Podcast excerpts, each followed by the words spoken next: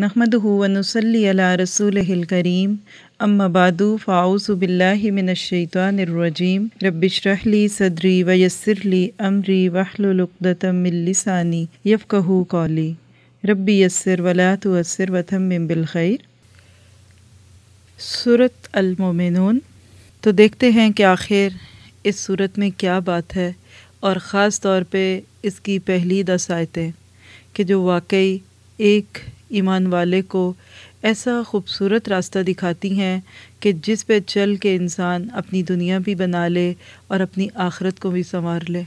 ایک دلچسپ چیز جس کی طرف شاید آپ نے کبھی توجہ کی ہوگی پہلے بھی کہ ہم نے صورت بکرا میں ہدایت کے اعتبار سے انسانوں کے تین گروہوں کا ذکر پڑھا تھا، مومنین، کافرین اور منافق۔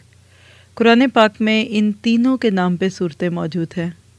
ترتیب کے اعتبار سے ہم اس وقت صورت المومنون کو دیکھ رہے ہیں۔ گویا کہ یہ کامیاب لوگوں کا ایک گروہ تھا۔ اس کے بعد اٹھائیسویں پارے میں صورت المنافقون ہم پڑھیں گے، جو بیچ کے لوگ ہوتے ہیں، اور تیسویں پارے میں صورت الکافرون۔ تو گویا کہ اللہ تعالیٰ نے ترتیب یہاں بھی وہی رکھی۔ ترمزی کی ایک روایت ہے کہ حضرت عمر رضی اللہ تعالیٰ نے فرمایا کہ آپ پر وہی وہی اتری۔ آپ کے چہرے کے آس پاس شہد کی مکھی کی گنگناہٹ کی آواز تھی۔ یعنی جس طرح ایک ہلکی ہلکی سی آواز آتی ہے، اس طرح کی آواز تھی۔ اور اس کے بعد پھر اللہ کے نبی صلی اللہ علیہ وسلم نے ایک دعا پڑھی اللہ مزد نا ولا تنقصنا و اکرم نا ولا توہنا و آتنا ولا تحرمنا و آثرنا ولا تؤثر علینا وردنا ورد انا اس کا ترجمہ کیا ہے؟ اے اللہ، ہمیں زیادہ کر، تھوڑے نہ رہنے دے، ہمیں عزت دے، ذلیل نہ رہنے دے، ہمیں عطا کر اور محروم نہ رکھ۔ ہمیں دوسروں پر مقدم کر اور دوسروں کو ہم پر مقدم نہ رکھنا۔ اے اللہ، ہمیں خوش کر دے اور ہم سے خوش ہو جا۔ اس دعا کے بعد آپ نے فرمایا، مجھ پر دس آیات نازل ہوئی ہیں۔ جو ان پر عمل کرے گا وہ جنت میں داخل ہوگا۔ اور پھر آپ نے کدف لخل مومنون سے لے کے علائے کہم الوارثون یہاں تک تلاوت کی۔ یہ روایت کتاب و تفسیر ہے۔ ایک اور روایت اس کے بارے میں آتی ہے کہ حضرت عائشہ رضی اللہ تعالیٰ عنہ سے کسی نے اللہ کے نبی صلی اللہ علیہ وسلم کے اخلاق کے بارے میں پوچھا کہ آپ کا اخلاق کیا تھا؟ تو کہنے لگیں کہ کان خلقہ قرآن۔ اللہ کے نبی کا اخلاق قرآن تھا۔ پھر اس کے بعد آپ نے انہی دس آیات کی تلاوت کی۔ اشارہ تھا اس میں کہ اللہ کے نبی صلی اللہ علیہ وسلم انہی آیات کے مطابق تھے۔ ایک روایت میں آتا ہے کہ جب اللہ تعالیٰ نے جنت عدن پیدا کی اور اس میں درخت وغیرہ اپنے ہاتھ سے لگائے تو اسے دیکھ کر فرمایا، کچھ بول۔ تو اس نے یہی آیت تلاوت کی جو قرآن پاک میں نازل ہوئیں یہ تفسیر ابن کثیر میں روایت موجود ہے۔ اور بھی بہت ہی خوبصورت روایتیں ہیں۔ چلیے ہم آیتوں کو شروع کرتے ہیں۔ پھر ساتھ ساتھ دیکھیں گے کہ اس میں ہمارے لیے عمل کی کیا باتیں ہیں۔ کیونکہ فضائل سننے میں مزہ تو بہت آتا ہے۔ اچھے بھی لگتے ہیں۔ لیکن عمل کرنا ہی اصل بات ہے۔ اس لیے کہ عمل سے زندگی بنتی ہے۔ جنت بھی، جہنم بھی۔ ویسے تو پورا قرآن پاک ہی ہم سب کے لیے کائنہ ہے، لیکن آج آپ سب کو بطور خاص دعوت دوں گی کہ ان ابتدائی آیات کو سنتے ہوئے خود کو نہ بھولیے گا۔ اس لیے کہ یہ پڑھنا پڑھانا ہمارے لیے ایک رحمت بن جاتا ہے جب ہم اس کو پڑھتے ہوئے اپنے آپ کو اسی قرآن کے مطابق کرنا چاہتے ہیں۔ بسم اللہ الرحمن الرحیم۔ کسی بھی صورت کے آغاز میں بسم اللہ کا ہونا انسان کے لیے ایک ریمائنڈر بھی ہوتا ہے کہ جب اللہ کا نام لے کے کسی بات کو شروع کرتے ہو، تو پھر یہ بات اللہ ہی کی رہے۔ اس کو سنتے سناتے ہوئے کسی وقت بھی اس بات کو اپنی ذاتی بات نہ سمجھو اور اس کلام کو جس کے نام سے شروع کرتے ہو، اسی کے لیے اپنی نیتوں کو خالص رکھو۔ اور یہ بڑا خوبصورت ریمائنڈر ہوتا ہے کہ جو انسان کو پھر اپنے محاسبے پہ مجبور کرتا ہے۔ قد افلح المؤمنون۔ بے شک فلاح پائی ایمان والوں نے۔ انداز آیت کا بڑا خوبصورت ہے۔ قد سے بات شروع ہوئی۔ قد تحقیق کو کہتے ہیں۔ یقیناً کسی بھی بات کی اہمیت کو واضح کرنے کے لیے ہے۔ افلاح فلاح پا گیا۔ ماضی کا سیگا ہے۔ اگر ترجمے کے مطابق کریں تو پھر یفلح ہونا چاہیے تھا کہ پائی ہے یا پائیں گے۔ لیکن وہی اصول ہے جو پچھلی کئی صورتوں سے شروع میں چل رہا ہے۔ ایک طرح بالناسی حساب ہم ولیات میں بھی آپ کو بتایا تھا کہ مستقبل کی یا موجودہ زمانے کی کسی بات کے لیے جب ماضی کا سیگا استعمال کیا جائے تو اس سے بات میں شدت پیدا ہوتی ہے۔ تحقیق کامیاب ہو گئے۔ ایمان والے ایمان والے کامیاب ہو گئے۔ اللہ تعالیٰ نے کامیابی کی خبر سنائی ہے۔ اور کامیابی کا لفظ اتنا اٹریکٹیو لفظ ہے، اپنے اندر اتنی کشش رکھتا ہے کہ اس لفظ کو سننے کے لیے ہر انسان تیار ہوتا ہے۔ کوئی انسان ایسا نہیں کہ جو یہ کہے کہ مجھے کامیابی اچھی نہیں لگتی۔ دنیا میں دیکھ لیجیے، مختلف قسم کی کامیابیاں ہوتی ہیں۔ سکسیس گریجویشن گریجویٹ ہونا، کامیاب ہونا۔ لیکن ہم دیکھیں گے کہ اللہ سبحانہ تعالیٰ نے یہاں جو لفظ استعمال کیے ہیں، المفلحون، فلاح کے لفظ ہیں۔ افلاح کے لفظ میں فلاح کا لفظ چھپا ہوا ہے۔ فعال عام خواہ فلاح کے لفظ میں عام طور پر تین باتیں ہوتی ہیں۔ تینوں کو سمجھیں گے تو انشاءاللہ بات بہت آسانی سے سمجھ جائے گی کہ یہ خوشخبری کتنی بڑی ہے۔ اور دنیا کی بڑی سے بڑی کامیابی بھی اس خوشخبری کے اوپر پوری نہیں اترتی۔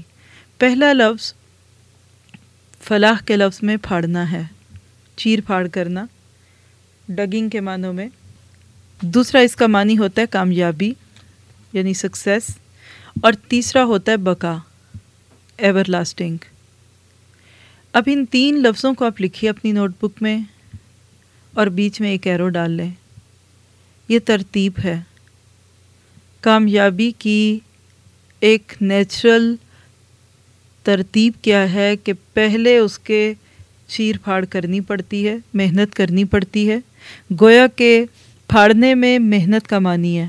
محنت کے بغیر کامیابی ہوتی نہیں ہے۔ کسان کو بھی فلاح کہتے ہیں، کیونکہ وہ زمین کو پھاڑتا ہے، بیج بونے کے لیے اس کو نرم کرتا ہے۔ پھر فصل پچ، پکنے تک انتظار کرتا ہے۔ اس کے بعد اگر آپ کامیابی کے لفظ کو دیکھیں تو یہ وہی وقت ہے جس دن فصل پک کے تیار ہو جاتی ہے۔ جو چیز آپ کا ہدف تھی آپ نے اس کو حاصل کر لیا۔ دنیا میں عموماً جو بھی کامیابیاں ہوتی ہیں وہ یہاں آ کے رک جاتی ہیں۔ بلکہ جب کوئی چیز مل جاتی ہے تو اس کے بعد کچھ سالوں کے بعد چھن بھی جاتی ہے۔ نہ بھی چھنے تو ایک خدشہ اور ایک خوف ضرور رہتا ہے کہ یہ چیز مجھ سے چھن نہ جائے۔ اس لیے اللہ تعالیٰ نے فلاح کے لفظ میں اس سے اگلا معنی بقا کا دے دیا کہ غم نہ کرو، جو ملے گی وہ واپس نہیں جائے گی، ہمیشہ رہے گی۔ اسی سے پھر مفلح لفظ ہے۔ مفلح کہتے ہیں اس شخص کو جو مصیبتیں اور مشقتیں سہ کر منزل پر پہنچے۔ کیا ایک ایک لفظ آپ کو قرآن پاک کا جو ایک مزاج ہے وہ سمجھنے میں مدد نہیں دے رہا؟ ہمارے ہاں آرام طلبی کا نام کامیابی، خوش فہمیوں کا نام کامیابی، خواہشات کو پورا کرنے کا نام کامیابی، اور ہر بندے نے کامیابی کی بات اپنے لیے رکھی ہوئی ہے۔ لیکن اللہ تعالیٰ کامیابی کو محنت اور مشقت کے ساتھ جوڑتے ہیں۔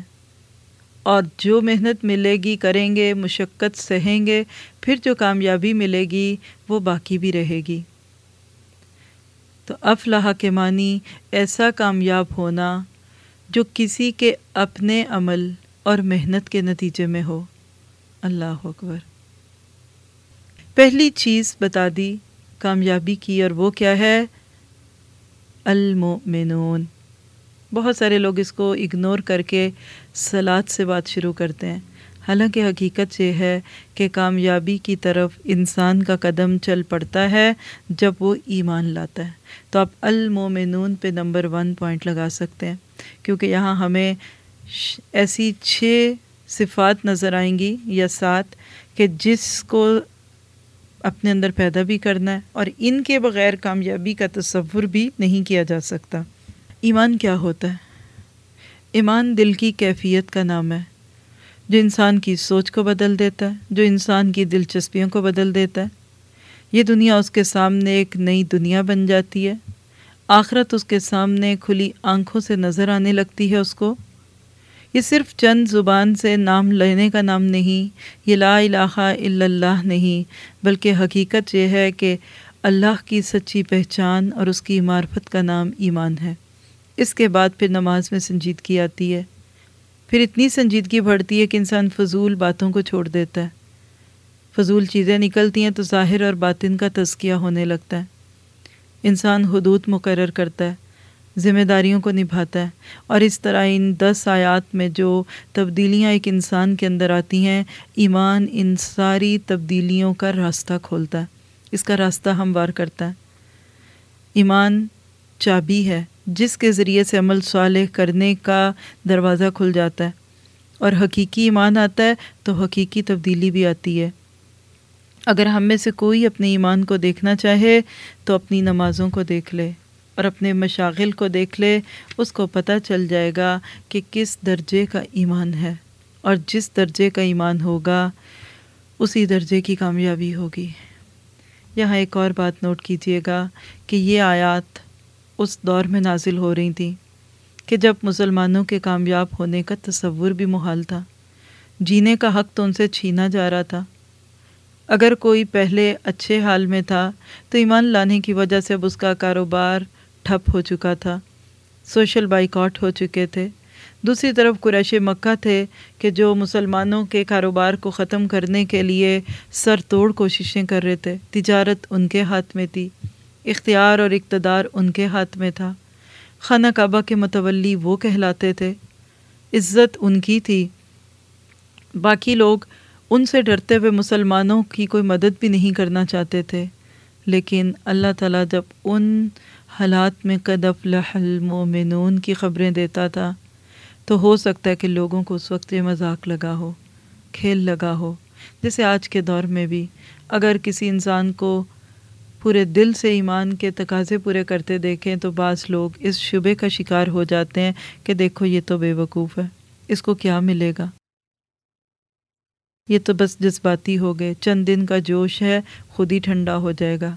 لیکن حقیقت یہ ہے کہ جب انسان مشکلات کو سہتے ہوئے ایمان کی طرف بڑھتا ہے، پھر وہ ایک ایسی جگہ پہ پہنچ جاتا ہے کہ وہاں سے واپس آنے کا تصور نہیں کر سکتا۔ اور اللہ کی نظر میں کامیاب ہے ہی وہ شخص کہ جو اس دنیا میں رہ کر اپنے رب کو راضی کر لے۔ آخرت میں اللہ تعالیٰ کی رحمت اور اس کی بخشش کا مستحق قرار پائے اور دنیا کی سعادت اور کامیابی بھی آئے۔ فلاح کے لفظ میں یہ معنی بھی آتا ہے کہ دنیا میں بھی کامیاب اور آخرت میں بھی کامیاب۔ ہمارے ہاں جو ایک تصور ہے نا کہ دنیا میں ناکام ہوتا ہے انسان پھر کہیں آخرت بنتی ہے، یہ جھوٹ ہے۔ یہ جملہ موٹے لفظوں میں لکھ لیجیے کہ آخرت بننے سے پہلے دنیا بنتی ہے۔ انسان آخرت کی کوشش کرتا ہے تو دنیا خود بخود بن جاتی ہے۔ لیکن کون سے مومن؟ جن کا نام عبد المومن ہو؟ جن کے باپ کا نام مومن ہو؟ نہیں، بلکہ ان کی کچھ صفات ہیں۔ اب ان صفات کی روشنی میں خود کو دیکھنا ہے۔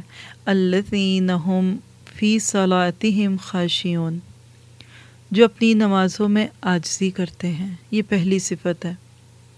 یہ نہیں کہا کہ وہ نماز پڑھتے ہیں۔ اس کا ذکر بعد میں آئے گا۔ انہی آیتوں میں۔ پہلے بات شروع کی خوشو کی۔ ہمارے ہاں جب نماز کا موضوع چھڑتا ہے تو بات چھڑ جاتی ہے اختلافی باتوں سے۔ رف الیدین، سجدہ، قیام، ہاتھ کہاں باندھے جائیں۔ اور خوشیو تو بالکل کوئی آخر کی چیز سمجھ لی جاتی ہے۔ اللہ تعالیٰ نے کامیابی کی بات کی، تو نمازوں میں آجزی کی بات کی خوشو کا لفظ استعمال کیا۔ خوشو کا مطلب ہوتا ہے دل کا جھکنا۔ اسی کے پیرلل ایک اور لفظ استعمال ہوتا ہے خودو۔ اردو میں اپنے لوگوں کو یہ جملہ بولتے سنا ہوگا کہ وہ بڑے خوشو و خودو سے نماز پڑھتا ہے خودو میں بول رہی ہوں لیکن اردو میں لوگ خضو بولتے ہیں خوشو و خضو دعات ہوتا ہے۔ دونوں میں فرق کیا ہے؟ خودو اعضاء کا جھکنا باڈی پوسچر پوسچر ہے نا جو آپ کی جو باڈی اس کا جھکنا۔ بہت چہرے سے، حق، شکل سے، کھڑے ہونے کے انداز سے پتہ چلے کہ اس کا دل جھکا ہوا ہے۔ دل جھکتا ہے تو خوشبو کہلاتا ہے، جسم جھکتا ہے تو خودو بناتا ہے۔ اور جو اندر سے جتنا جھکتا ہے نا، ظاہر سے بھی جھکنے لگتا ہے۔ ایسی آجزی جو دل میں ڈر اور حیبت پیدا کر دے۔ یعنی ایسی آجزی جو دل میں ڈر اور حیبت تاریخ کرنے کی، ہونے کی وجہ سے ہو۔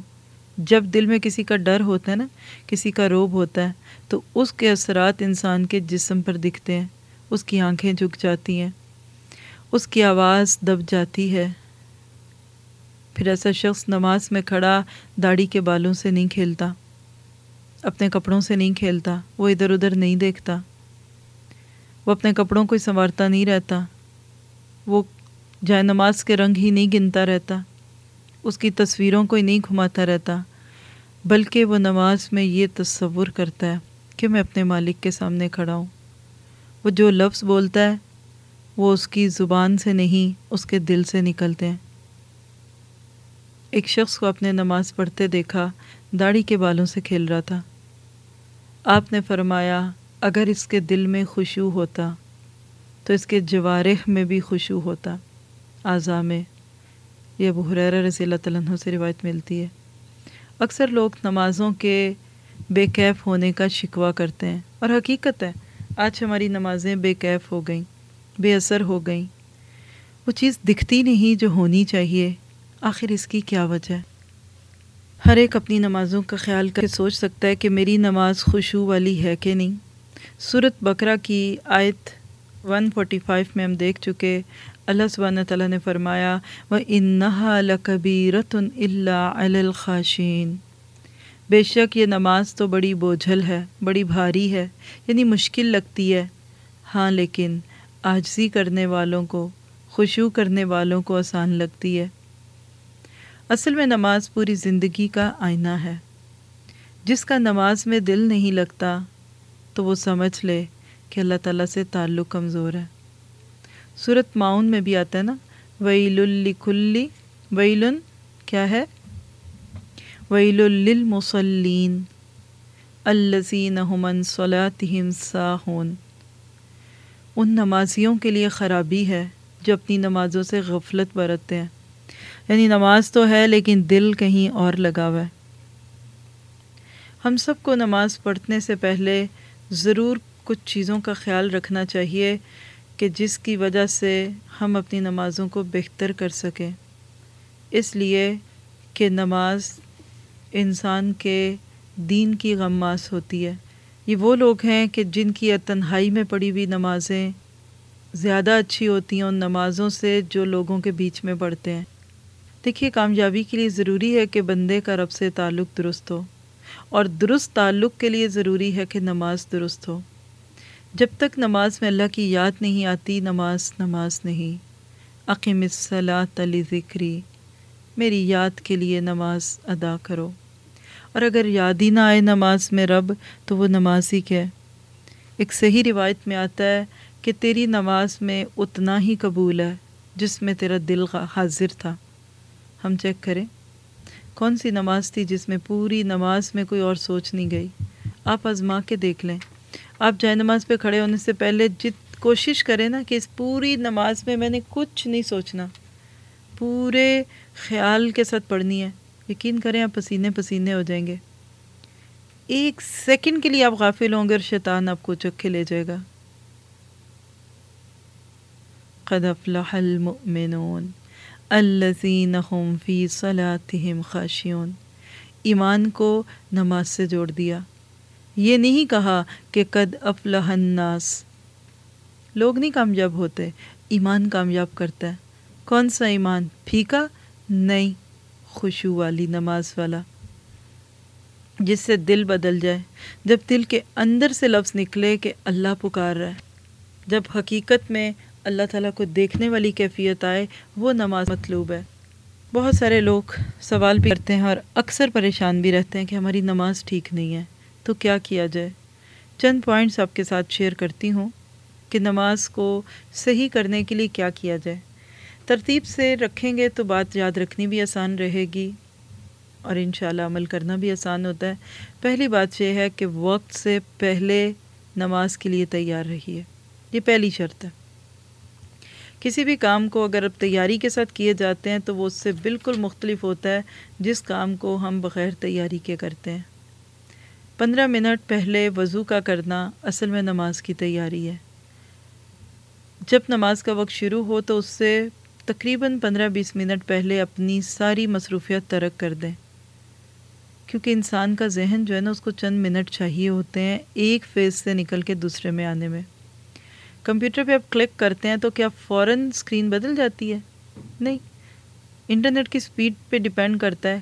کبھی تو دو سیکنڈ میں بدل جاتی ہے اسکرین اور کبھی کبھی ایک دو منٹ بھی لگ جاتے ہیں۔ فرق کس بات کا ہے؟ کہ اس سے پہلے جو اسکرین پہ کھلی تھی ونڈو وہ کتنی اسٹرانگ تھی۔ کچھ سمپل ہوتی ہیں، وہ فوراً چینج ہو جاتی ہیں۔ کچھ ہیوی ہوتی ہیں، کچھ ساؤنڈ فائلز ہوتی ہیں، وہ دیر سے ہوتی ہیں۔ بالکل اسی طرح دنیا میں جب ہم جیتے ہیں نا، تو کچھ باتوں کا اثر بڑا سطحی ہوتا ہے۔ جب ہم اس جگہ سے ہٹتے ہیں تو ہماری سوچ بدل جاتی ہے آسانی سے۔ لیکن کچھ باتوں کا اثر اتنا گہرا ہوتا ہے کہ اس سے اپنے آپ کو نکالنے کے لیے کچھ منٹ درکار ہوتے ہیں۔ اگر آپ ٹیلی فون کال اٹینڈ کرتے کرتے پورے تپاک سے آپ بات کر رہے تھے، خاندانی سیاست پہ بات تھی، کچھ مشورے تھے، کچھ اعتراضات تھے، کچھ گلے تھے۔ ٹیلی فون رکھتے ہی کھٹک سے آپ جا کے جائیں نماز پہ کھڑے ہو کے اللہ اکبر کہتے ہیں۔ آپ دیکھیں گے کہ آپ کو نماز میں ٹیلی فون پہ ہوئی ہوئی باتیں ریکال ہوں گی۔ آپ دوستوں سے باتیں کرتے، ملتے ملتے ایک دم جائے نماز پہ کھڑے ہو جائیں گے، یہی کیفیت آئے گی۔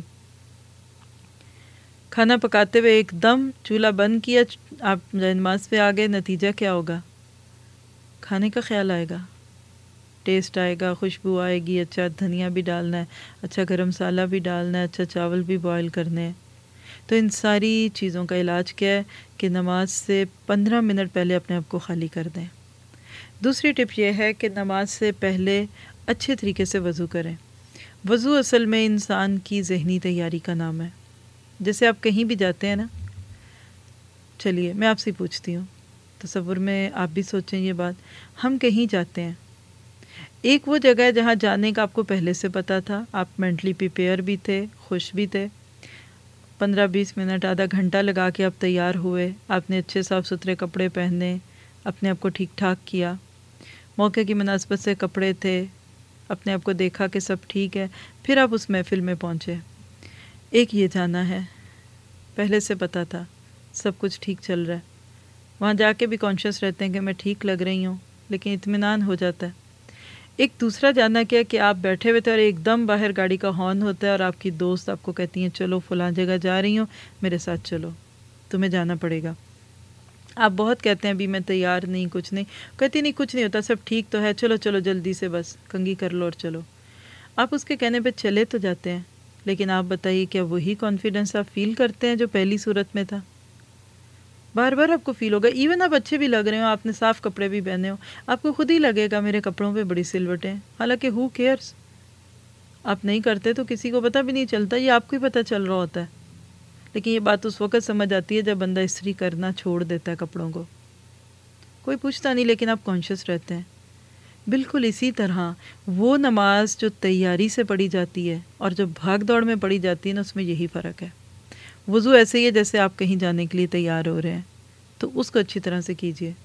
اگر آپ کا وضو ٹھیک ہو گیا نا، تو پھر آپ کی نماز خود ہی ٹھیک ہو جائے گی ان شاء اللہ تعالیٰ۔ یہ ایک ایسی خوبصورت چیز ہے، کیونکہ وضو ہی مشکل ہے، آپ دیکھیں۔ دیکھیے، ایک لفظ ہوتا ہے وضو اور ایک ہوتا ہے وضو۔ وضو لفظ صحیح ہوتا ہے، وضو کرنا۔ اور وضو کہتے ہیں اس برتن کو جس سے وضو کیا جائے۔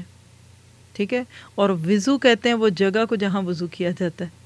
نہ سمجھ آئے تو چھوڑ دیں اس بات کو۔ ابھی اس کی ضرورت بھی نہیں ہے اتنی۔ اس وقت ہم خوشبو پہ بات کر رہے ہیں۔ پھر اس کے بعد آپ دیکھیے جب وضو اچھی طرح کیا، تصور میں لائیں کہ آپ کے ہاتھوں کے گناہ جھڑ رہے ہیں، آپ کے سر کے جھڑ رہے ہیں، آپ کے منہ کے جھڑ رہے ہیں۔ ایک حدیث کی خلاصے کے طور پہ آپ کو بتا رہی ہوں کہ جہاں جہاں سے وضو کا پانی گرتا ہے، وہاں کے گناہ جھڑنے لگتے ہیں۔ پھر اس کے بعد دوسری صورت ہے غشو خوشو کے لیے اپنے لباس کو چیک کیجیے جن کپڑوں میں نماز پڑھنے لگی ہوں، یہ ٹھیک ہے، مکمل ہیں۔ کہیں ایسا تو نہیں کہ سر پہ دوپٹہ پھسلنے والا ہے۔ کمیز اتنی چھوٹی ہے کہ چھکوں گی تو ساری کمر ننگی ہوگی۔ آدھے بازو ہیں تو دوپٹے کو کھینچ کھینچ کے کونیوں کو ٹھکتی رہوں گی۔ ایسی کوئی کیفیت ہے نا تو اس کا علاج کر لیجیے، یہ تیسری چیز ہے۔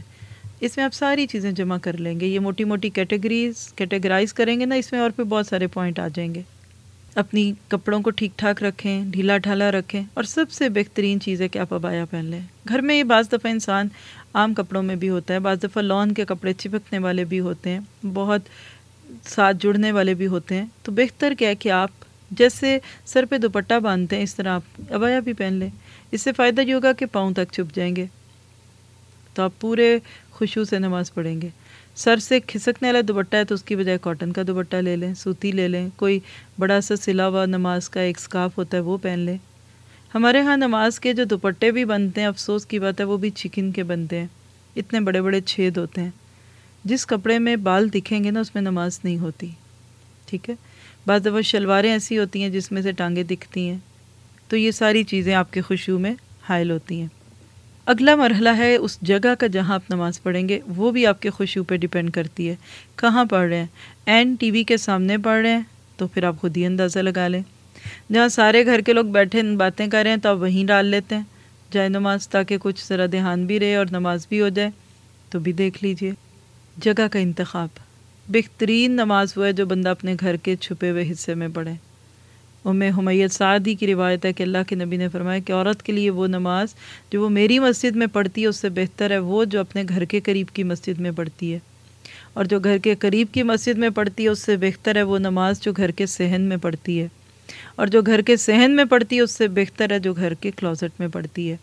حدیث جو ہے یہ کوئی جماعت سے نماز پڑھنے کے لیے نہیں تھی، اصل میں پردے کے باب میں تھی۔ کیونکہ جتنی دور جائے گی، اتنی بے پردگی زیادہ ہوگی، اتنا احتمال زیادہ ہوگا مردوں سے انٹریکشن کا، تو بہتر ہے کہ گھر کے کونے میں پڑھے اس کے لیے آپ کوئی کونا اپنے گھر کا چن سکتے ہیں۔ جگہ بدل بدل کے بھی پڑھیں گے تو انشاءاللہ فائدہ ہوگا۔ بہرحال، پھر اس کے بعد آپ دیکھیے کہ جو جائے نماز آپ رکھتے ہیں، وہ کیسا ہے۔ پلین جائے نماز بہتر ہوتا ہے۔ توجہ نہیں لیتا۔ بہت سارے کلرز نہ ہوں۔ اور سب سے اچھا میں نے تب دیکھا ہے کہ جب پلین بالکل سفید کپڑے پہ آپ نماز پڑھتے ہیں نا، اس میں زیادہ خوشبو آتا ہے۔ نارمل سا ریگولر سا کپڑا ہو، کوئی بھی گھر کا، کوئی ضروری نہیں آپ الگ سے جائیں، نماز بھی جائیں۔ اگر آپ کا کارپیٹ صاف ہے، تو کوئی عرض نہیں، آپ اس پہ بھی پڑھ سکتے ہیں۔ سامنے کوئی اٹریکشن والی چیز نہ رکھیں۔ کوئی پردہ خوبصورت، آپ اس کے کلر کمبینیشن میں کھو جائیں۔ کوئی واز رکھا ہوا ہے، کوئی وہاں ڈیکوریشن پیس ہے، کوئی پینٹنگ ہے، اس سے باز آئیے۔ کیونکہ ایک صحابی تھے تو نماز میں تھے، تو اپنے باغ میں پڑھ رہے تھے، سامنے درخت پہ نظر پڑ گئی اور ذرا دل میں آ گئی محبت ان چیزوں کی۔ تو بعد میں کوئی چیز کا بہت صدمہ تھا کہ اس کی وجہ سے نماز میں میری توجہ بٹ گئی۔